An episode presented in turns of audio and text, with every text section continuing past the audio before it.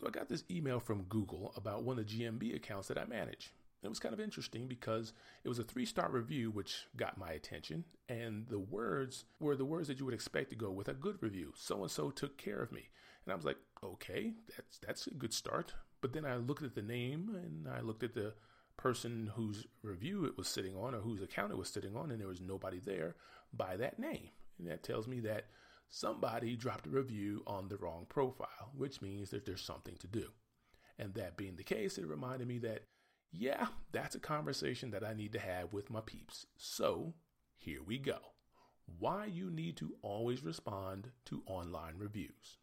Online reviews are the modern version of word of mouth. So I thought I'd take a moment to explain online reviews management, and we'll break it down like this. The too long don't read version is very simple. You always respond to reviews when someone goes to the trouble of dropping one. Now, most people think of reviews as either being good or bad. I suppose that's a way of looking at it. In my line of work, I prefer a different paradigm. Reviews aren't good, reviews aren't bad. They either exist or they don't. Now, if they exist, you got something to work with. Parlay those bad boys correctly, and they are a good thing. You can make something of them where you had nothing before. On the other hand, if your peeps don't drop reviews, you got nothing to work with, nothing you can use to get more peeps.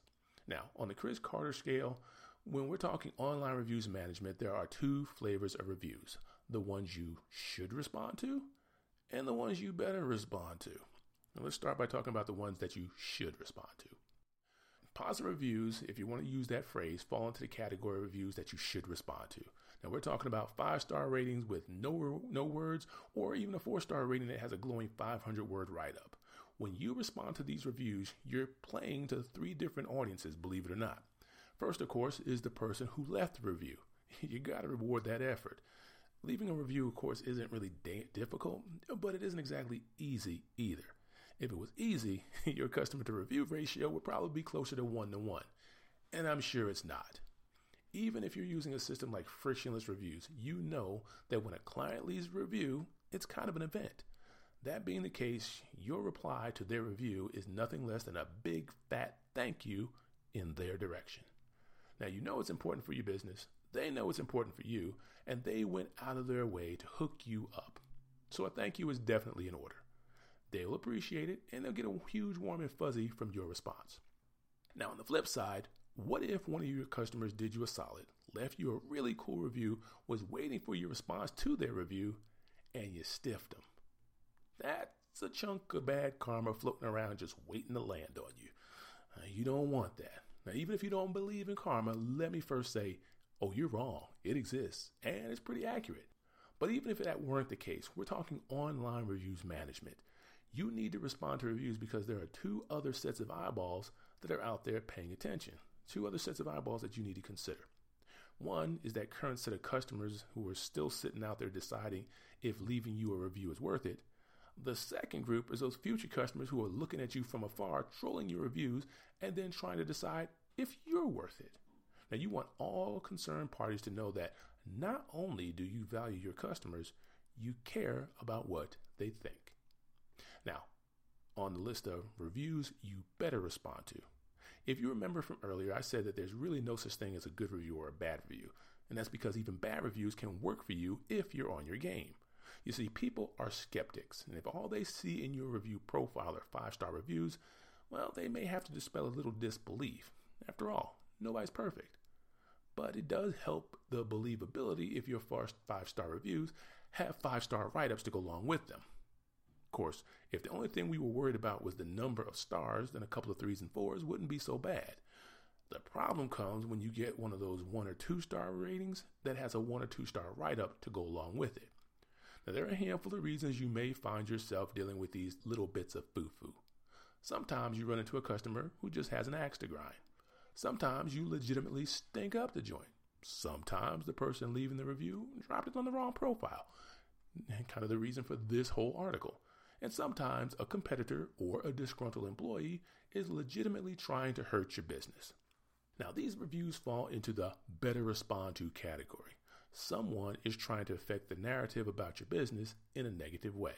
Uh, the way of thinking of online reviews management is, well, let's call it, it's online reputation management.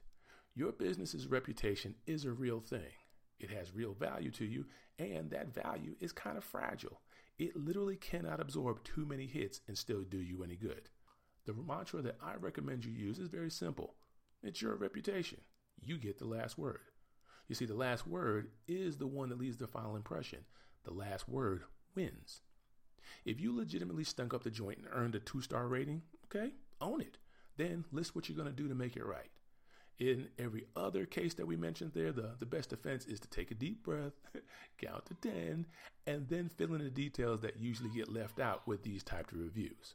A complete description of events with all the deets included usually changes how these little scenarios look on the outside. What's important to remember in all cases is what you're actually doing. You're controlling the narrative about your business. And that's why it's never a good idea to respond when you're angry, because, well, it's just not a good look, and nothing you type is going to reflect well for the people who are actually reading it. It's just the way it is. So, when you respond to a negative review, your response isn't for the person who wrote the review.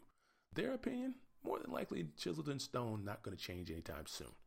Your response is 100% for all of the other people who are going to come across that review in the future while deciding whether or not your company is the right fit for them. If you let a little foo foo like that sit in your, in your review profile with no comments on your part, well, that means that whatever was written must be true. At least that's the assumption your future prospects are going to have. So let's bring all this home. You will get good reviews and you will get not so good reviews. That's just the nature of the business. In the world we live in, online reviews management does matter because reviews play such a large part in how many of your future customers are going to make buying decisions. At the end of the day, the thing that you need to remember is that how you respond to these reviews on a regular basis, good, bad, or indifferent, that's going to affect your bottom line for years to come.